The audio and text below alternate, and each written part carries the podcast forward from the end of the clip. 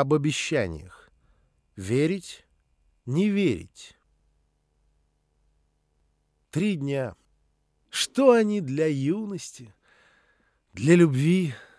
Взмах крыла, словно из песни, вспышка молнии, мгновение. Так они и промелькнули. Давид и Аннушка потратили их безудержно, но скрытно. В их положении любая предосторожность была не лишней, если всевидящие ангелы по милосердию Божию пытались очистить любовь от греха, если вездесущие черти, пометуя грехопадение, стараются прогнать из греха любовь, то люди, слепцы и безумцы, готовы осудить любовь как самое страшное преступление, если она показалась им греховной. Для любви, конечно, нет законов, но откройся белому свету истина о том, кто есть на самом деле и что делает в усадьбе Сабурова стройная дворянская девушка с серыми глазами и необычным убором на голове, никто не дал бы за счастье наших влюбленных и ломанного медика. С Анной решал бы отец, мог простить, а мог и постричь в какую-нибудь суровую обитель. Хуже Давиду. Суд наверняка приговорит бить кнутом без пощады, лишить дворянства, имения и сослать в какой-нибудь глухой острог. К слову, в славном городе Ржеве нашлись бы и такие ревнители старины, которые с радостью, собравшись толпой, забьют этих блудника с блудницей камнями, или, благо на дворе зима, живьем спустят в прорубь и затолкают палками под лед. Рядышком плывите, рыбоньки! Бог миловал. Они впервые скрывали любовь, но сумели остаться незамеченными. Все три дня Давид провел в девичьем платье. Днем, чтобы не вызвать подозрений прислуги, втроем с Машенькой они забавлялись обычными играми девушек и детей, долгими вечерами при свечах вслух читали повести из ярких лицевых книг, благо Аннушка захватила их целый сундук в деревенскую скукоту, разговаривали, и не могли наговориться. Ближе к полуночи расходились по спаленкам, хозяйка в одну, гости в другую, и, выждав, пока огромный дом угомонится, Давид пробирался к своей возлюбленной. Спали допоздна, чтобы на утро, которое начиналось у них с обеда, вновь предаться упоению друг другом, ненасытному, словно в беспамятстве. Три дня любовники были предоставлены сами себе. Машенька, когда чувствовала себя лишней, незаметно исчезала, но лишней она была редко. Так же, как вдвоем любовь, втроем их поглощала дружба. Давид разглядел в Маше не только младшую сестру, но и преданного друга. Аннушка, подругу, верную настолько, что не отказалась от соучастия в грехе. Мысль о грехе наверняка не раз и не два приходила ей в голову, а именно Машенька, все понимающая, ничего не осуждающая, помогла Аннушке предпочесть правилам чувства. В ярком огне упоения друг другом все трое настолько ослепли, что отказывались признавать стороннюю власть над собою. Им казалось, что они смогут обмануть и жестоких людей, и беспощадное время, что отныне и навсегда не будет между ними ни преград, ни разлук. Опасное головокружение — признак близкого обрыва, скорого падения. Поутру третьего дня в усадьбу Сабуровых прискакал взмыленный, несмотря на лютую стужу, гонец. Немедленно собираться и спешить в Москву требовал от дочери Иван Сабуров не ждать конца святочному веселью, не откладывать до крещения он не объяснил, только вскользь помянул о смерти царя Феодора Иоанновича, но Аннушка была достаточно взрослая и неплохо знала Москву, московские дела. Сейчас, когда решается быть или не быть правителю на престоле, судьба всех Годуновых и Сабуровых висит на волоске. Выезжать немедленно. Небеса беспощадно оторвались от земли, и горечь действительности предстала перед влюбленными во всей своей отвратительной силе. Если бы их ошпарили крутым кипятком, было бы легче. Неизбежная разлука обещала стать не просто долгой, а невыносимой. Она разрывала их судьбы сразу и навсегда. Было от чего терять сознание и часами рыдать на взрыд, но горю не поможешь ни слезами, ни обмороком. Волю отца не приступить. Конечно, перед этим решением в головах любовников сласть пошалили сумасбродство. Вот некоторые из них. «Бежать!» — сквозь слезы просила Аннушка, не задумываясь над тем, что кто-то может услышать ее крики «Забери, увези, спаси меня, Давид, любимый! Денег хватит, отец никогда не позволит нам венчаться! Не отпускай меня в Москву, навсегда потеряешь!» «Поженимся тайно!» «В Литве, у казаков, на Волге», — вторил ей Давид. «Русь велика, будем плутать, пока о нас не забудут. Я не отдам тебя, Аннушка, любимая, мы всегда будем вместе в горечи, в горечи, в радости, в радости, как судит Бог. Я не выживу без тебя, я умру от разлуки». Они наговорили бы еще тысячи глупостей, а, быть может, и совершили некоторые, если б не отрезвляющее. Откуда только взялось рассуждение Маши. «Много денег и немного удачи», — обращала она их надежды в пыль. «Вы сможете вырваться на свободу, жить, как заблагорассудится, но в жизни, наверное, есть еще что-то, кроме любви, нужное для счастья. Чужбина этого не позволит. Быть вечными изгоями? Вы проклянете друг друга. Аннушка, если есть хоть слабая надежда, что счастье возможно иначе, надо пытаться. Ты должна решить. Давид — хозяин себе. Но я себе не хозяйка. Отец и судьба Годуновых. Ни один великан не порвет эту цепь, Давид, если будет верить, как тот царь, чье имя носит, если будет силен, как Самсон, мудр, как Соломон и удачлив. Такой еще не бывало на свете удачи. Возможно ли это? Птица за облаками, а счастье. Вот пара быстрых коней тугой кошель с золотом, граница недалеко. Бежим, милый мой, бежим!» Давид промолчал, спрятал глаза. Голос рассудка? О, нет. Честь и упрямство. Аннушка, я не стану вором. И ты не из тех, кого воруют.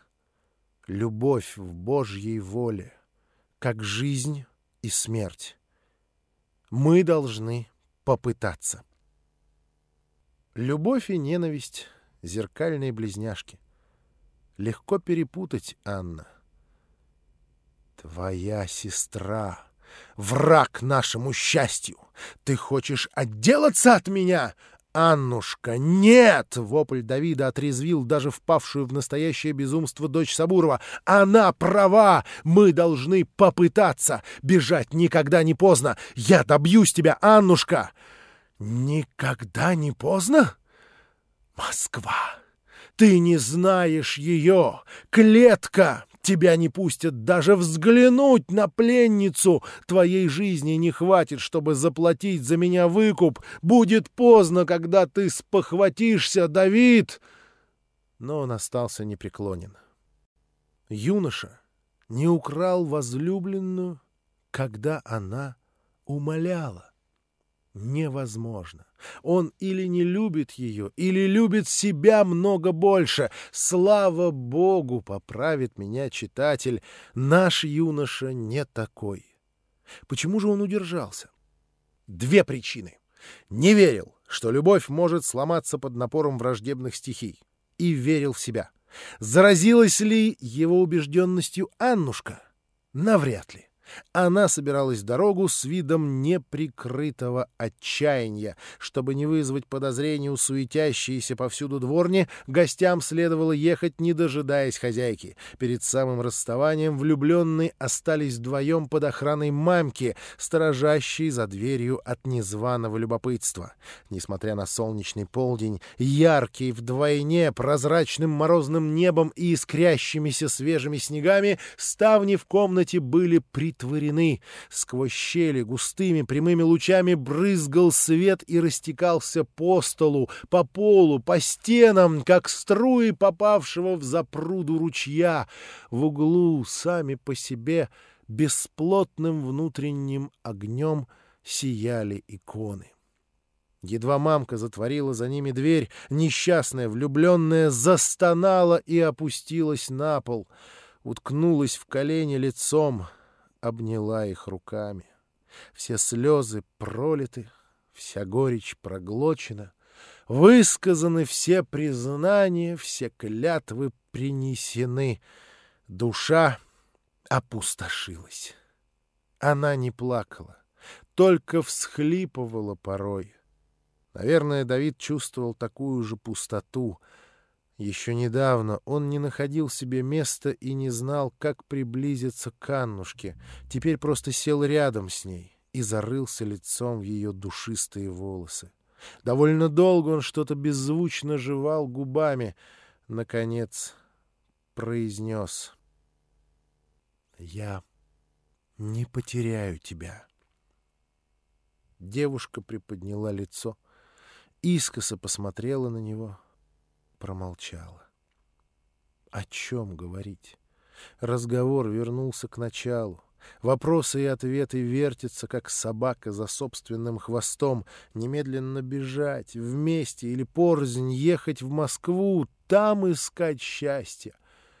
Чем быстрее бежит собака, тем труднее догнать хвост. Чем больнее она вцепилась, тем труднее остановиться по кругу по кругу. Сказка ночи и дивные утренние сны так переплелись с тем бредом, который они городили после приезда гонца, что любые новые слова только запутают, не прояснят, только сильнее раздавят, не облегчат душу. Лучше их перетерпеть, отмолчаться. Жаль, что Аннушка не заметила. Давид высказал не мольбу, не очередное оправдание и не клятву. Предвидение. Аннушка пропустила его. Он настоял на своем. Я не потеряю тебя. Найду тебя. Добьюсь и женюсь на тебе. Мы будем вместе. Веришь? Странный вопрос. Неужели он надеялся получить на него ответ вслух. То же самое, как расспрашивать женщину о любви. Но что делать? Мужчинам мало чувствовать сердцем, им нужно слышать слова.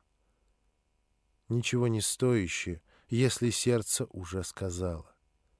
Но надо. Давид нагнулся, заглянул девушке в глаза. Не проронив ни звука, она отвернулась. Помедлила, потом отстранилась встала на колени. Густые лучи полудня заиграли в ее волосах, высветили бледность кожи и красноту глаз.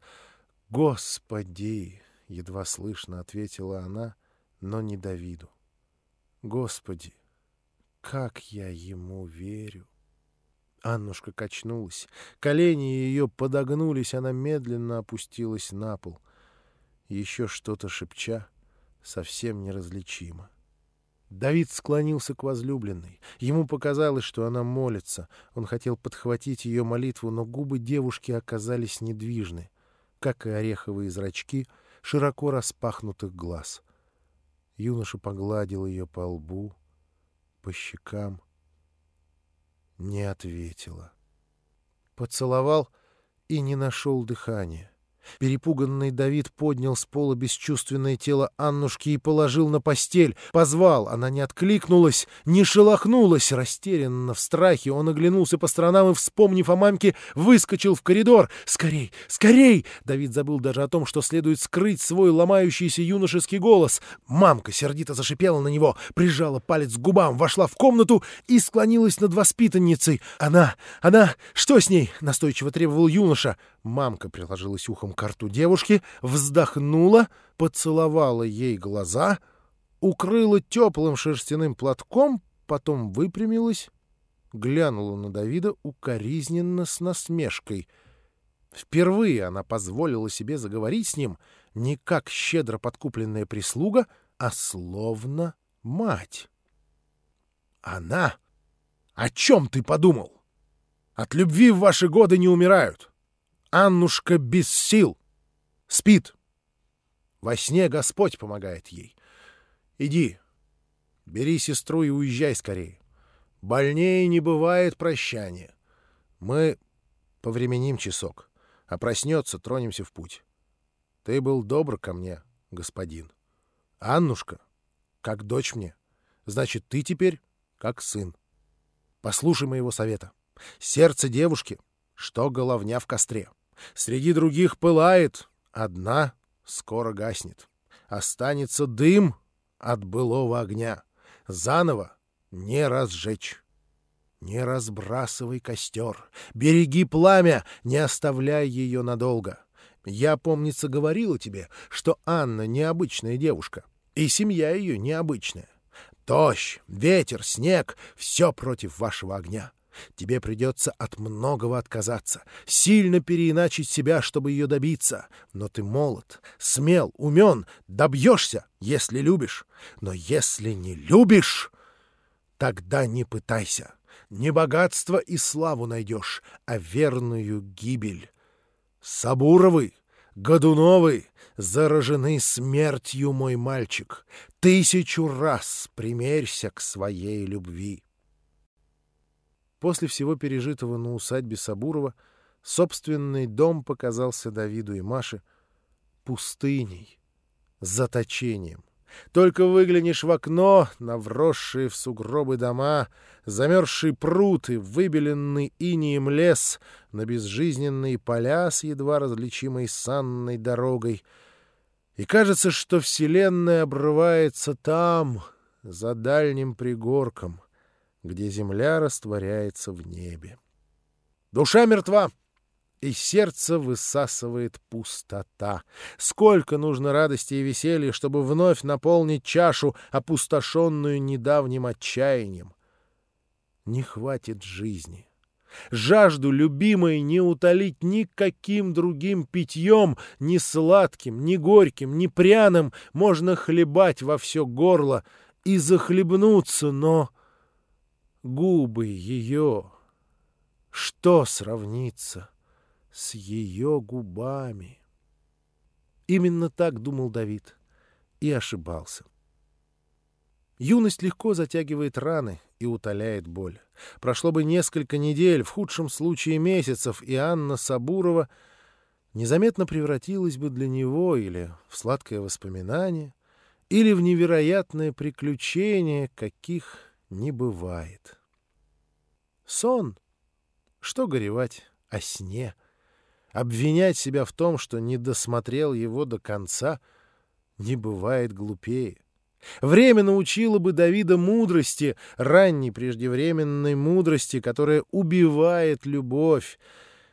Хорошо, что на этот раз всесильному времени встретился достойный соперник. Безотрадная тоска зимней деревни неотступно преследовала его, напоминала о потере и подкармливала отчаяние. Поддавшись, Давид предпочел ошибку правилам, глупость рассудку. Он не дал себе времени остыть, не стал дожидаться, пока ленивые писаря в разрядном приказе удосужатся вызвать его на службу в столицу. Не прошло и недели с праздников, как по жестоким крещенским морозам он поспешил в Москву. Человек и зверь стараются пересидеть эту лютую пору в теплых домах и берлогах, даже на ближний путь решаются только по крайней нужде. Но что такое зима перед стужей леденящей сердце? Щекотка! Как доброму коню предвкушение простора раздувало юноши ноздри. Наверное, он спешил покорить вселенную, и любовь была лишь предлогом. Возможно.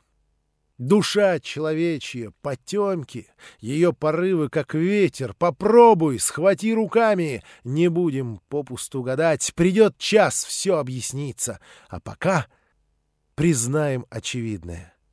Давид спешил по следам любимой. Сестра проводила его. Те несколько дней, пока Давид потерянным призраком бродил по их просторному дому, Маша использовала, чтобы как следует все подготовить. Несмотря на праздники, она сумела выгодно продать кое-что из зимних запасов, собрать кое-какие долги, получить немного вперед и даже заложить те из оставшихся от родителей вещей, без которых можно обойтись. К отъезду брата, очень довольная исходом своих предприятий, Машенька принесла ему кожаную мошну, туго набитую серебром, целое богатство по меркам далекого от столицы Ржева. Также она сумела подновить его одежду, доставшуюся по обычаю от отца. Особой ее гордостью была новая шапка, в которой Давида уже никак не принять за нахального холопа, напялившего барские обноски. Теперь он выглядел как полагается дворянину. Отправляясь в дорогу, юноша со спокойной душой вложил в свой кошель и остатки денег, полученных по суду с боярина Сабурова. Он давно определил их назначение — исчезнуть в дырявом кармане без жалости и без счета. А деньги, собранные сестрой, предполагал расходовать скупо, как приходской староста. За Машеньку Давид был спокоен. Она уже не та перепуганная девчонка, скитающаяся по знакомым, какую нашел, вернувшись с войны. С отпущенным ей даром вести дела сестра не то что не пропадет. Полокруги прикупит к их имению. Настанет время, разорившиеся княжата на брюхе будут ползать, моля ее руки. В общем, корабль счастья не уплывет без Маши. В минуту расставания Давид забыл, что эта хрупкая девушка — его младшая сестра. В усадьбе Сабурова он встретил в ней друга и сейчас даже принял от нее некоторые наставления. «Батюшка наш», — сказала Маша, уже одетому в дороге брату, — «велел мне, отходя, кое-что передать тебе. Поучение. Теперь самое время его открыть. Отец просил тебя — не повторяй мою ошибку. Не успокаивайся на немногом. Какая бы узкая дверь не открылась перед тобой, стремись туда, если видишь свет, а не мрак, если за успех не надо платить душою. И пока ты молод, сторонись обыденности. Хорош урожай у прилежно обработавшего старое поле. Но еще лучше у поднявшего целину. Ищи свою твердую целину и завоевывай ее, не завидуя мягким старым пашням. Господь снабдит тебя всем необходимым. Выбирай подниматься в гору и перелезать через стены. Избегай легких дорог и ровных спусков. Бойся облениться душой. Не иди путем, где не чувствуешь сопротивления, наверняка ловушка. Не сжигай себя попусту, истинной радостью вознаграждается только упорство. Род наш древний, твои предки сидели в Кашине, боярами, еще когда Кремль в Москве был деревянным, и митрополит жил во Владимире. Не позволяй людям, зовущимся теперь столпами России, помыкать тобой. А остальное — богатство, слава, власть — от Бога. Век человечий короток, мирские награды переходящие. Не жалей, если они обойдут тебя. Очень часто они даются в погибель. Но если найдут тебя, не отвергай. Быть может, оказался достоин. Кроме Господа и себя самого, служи безоглядно одной власти — венчанного царя.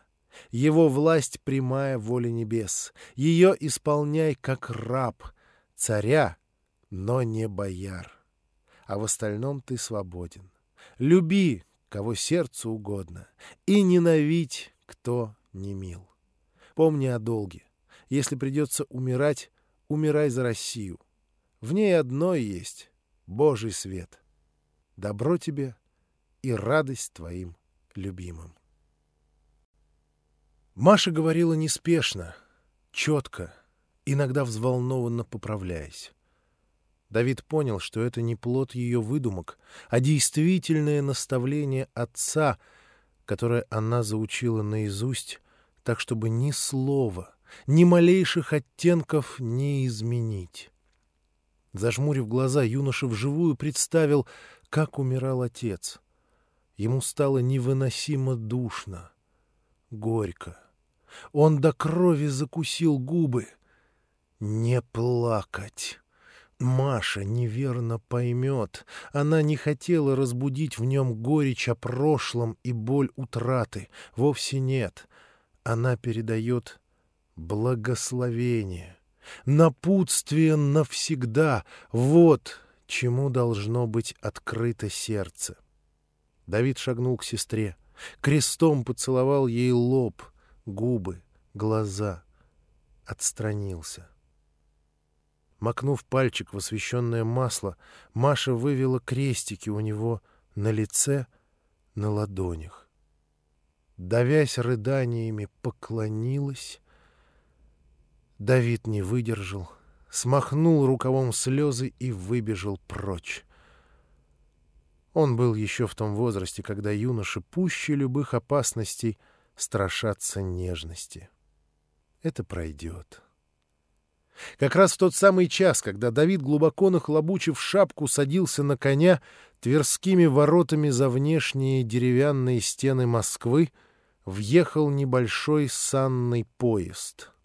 Вшедших первыми открытых розвольнях, кутаясь в овчинные тулупы, сидело полдюжины вооруженных слуг. Вторые сани, расписные, крытые, были поменьше.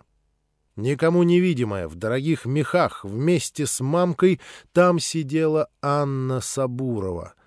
Ни сторожа на башнях, ни уличные зеваки не обратили на санный поезд особого внимания. Он ничем не выделялся из себе подобных ни богатством боярских саней, ни нарядами слуг, а если бы выделялся, проводят глазами и забудут. Столица была возбуждена так, что обычно любопытные москвичи пропустили бы мимо глаз черта, если, конечно, тот не покажет рога и хвост в Успенском соборе. Знающие люди говорили, что даже при приближении татар или, не приведи Господи, пожаре, народ бывал спокойнее и рассудительнее, а власти успешнее управляли им, чем в те злополучные дни.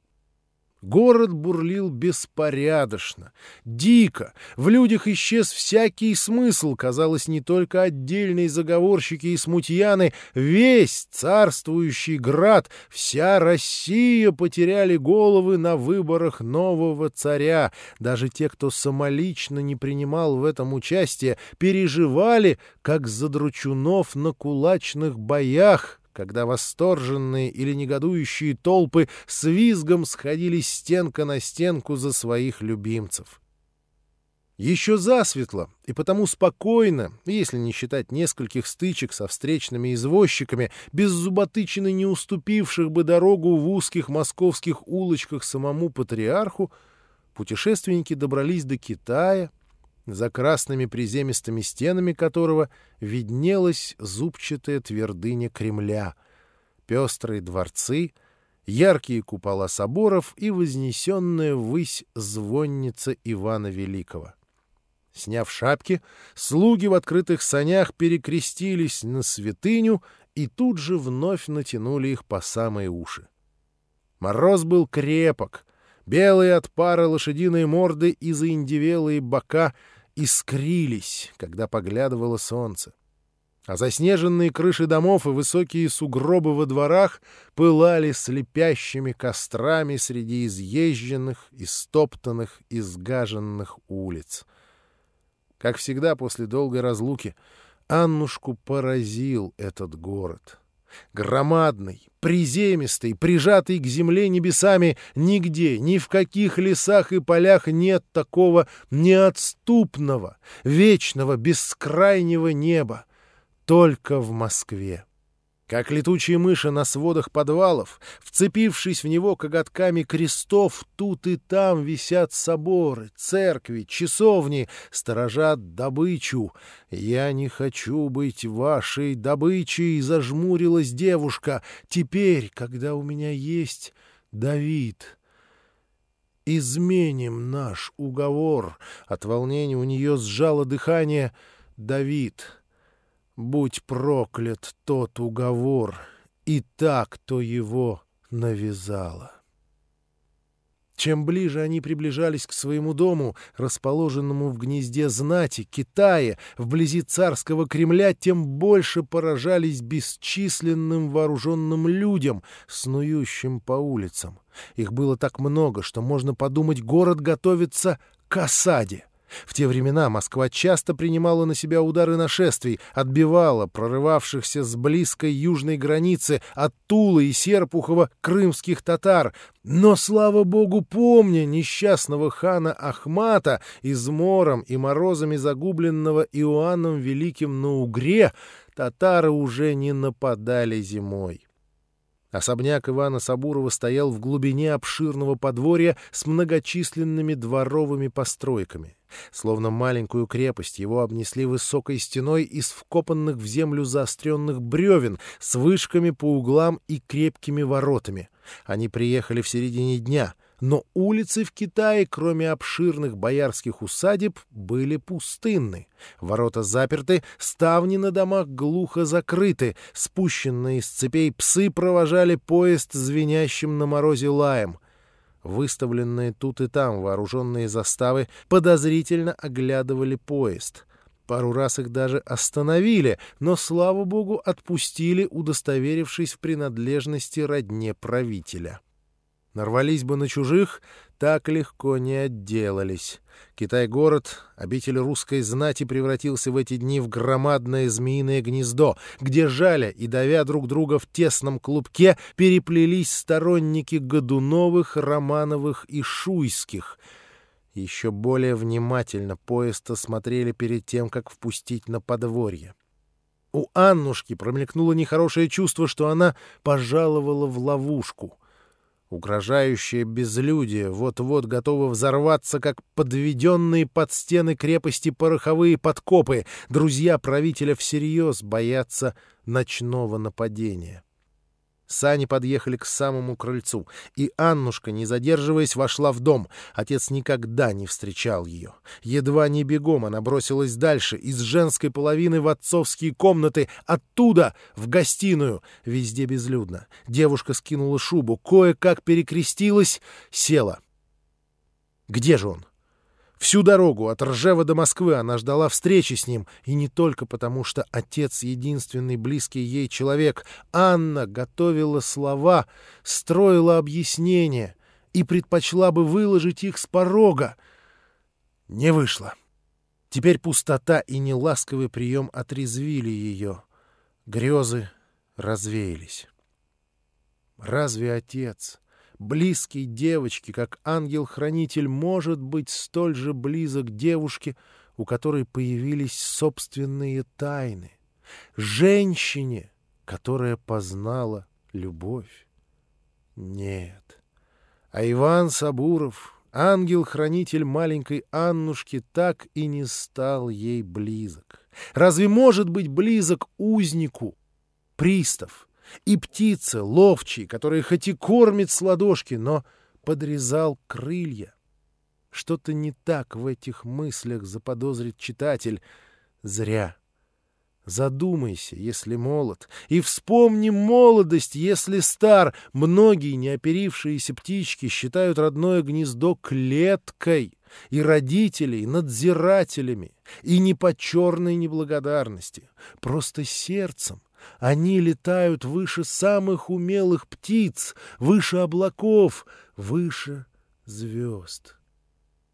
Для девушки, познавшей близость возлюбленного, отец становится чужим, даже не встретил. Анна вернулась на женскую половину. Иван Сабуров был вдов, и она там полновластная хозяйка. Позволила служанкам снять с себя дорожное платье, переодеть в домашний наряд. Дом был жарко истоплен. Все же к ее приезду готовились. Значит, и отец не замедлит явиться. Аннушка задумчиво побродила по комнатам, перебирая любимые вещицы, здороваясь с игрушками. Отец не забыл о ней. В прихожей ее встречали сладости, в светлице новые книжки, в спальне дорогие наряды. Анна не притронулась к ним. Ее знобило от того, что встреча с увлекательной прежде жизнью превратилась в прощание. Она от чистого сердца призналась детству, что изменила. Оно откликнулось черной неблагодарностью. Пообещала вечно напоминать о себе, как крючок в губе напоминает сорвавшейся рыбе о рыбаке. Отец не отпустит ее. Да что там отец? С ним можно договориться. Прошлое не отпустит. Чем искупить его, чтобы не потерять любовь? Давид, можно не сомневаться, скоро будет в Москве. Не успеть до его приезда. Лучше бы мы на самом деле сбежали вместе. Вслух прошептала девушка и замерла. Кто-то стоит на пороге. Она испуганно оглянулась. Мамка. Притворилась, что не расслышала. «Не плачь». Мамка почему-то решила, что воспитанница плачет. «Не плачь, доченька. Твой батюшка будет скоро». Правитель вызвал его по неотложным делам, обещал вернуться, как стемнеет. Просил передать тебе. Услышишь ночью шум — не пугайся. Москва — встревоженный муравейник, но здесь ты в безопасности. Даже ее жалость, крючок, ее любовь — клетка.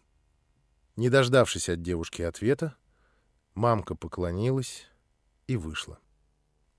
Оставшись одна, Аннушка не успела вновь запутаться в паутине своих мыслей, как за окном закричали слуги, отворяя ворота, зафыркали кони — отец. Не вовремя. Лучше не видеться с ним, не обдумав все заново. Притвориться спящей, сказаться больной? Нет, не успею. С заднего крыльца, на ходу сбросив на руки слугам шубу, шапку, оружие, Сабуров вошел в комнату и обнял дочь. Троекратно, как полагалось обычаем, расцеловал, отстранив ее за плечи, рассмеялся. «Ну, красавица! Какая ты красавица у меня! Ну, прямо царская невеста!» Насмотревшись, окольничий обернулся к замешкавшимся на пороге слугам. «Пошли!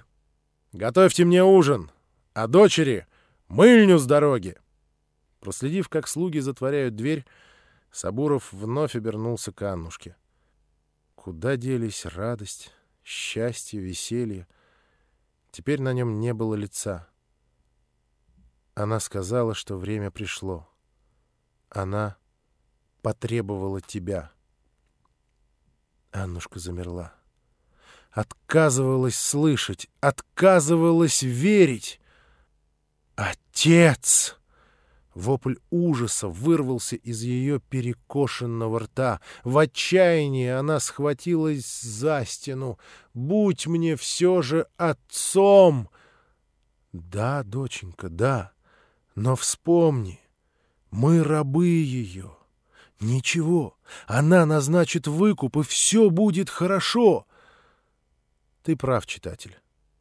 И мне непонятен их разговор. Но тем более надо послушать. Сабуров попытался обнять девушку. Она далась настороженно, неохотно, потом уступила, притихла. заглянула отцу в глаза с надеждой в голосе, спросила. «Позвала меня одну?» «Нет», — отвел взгляд боярин, — «хуже. Она хочет видеть Софью».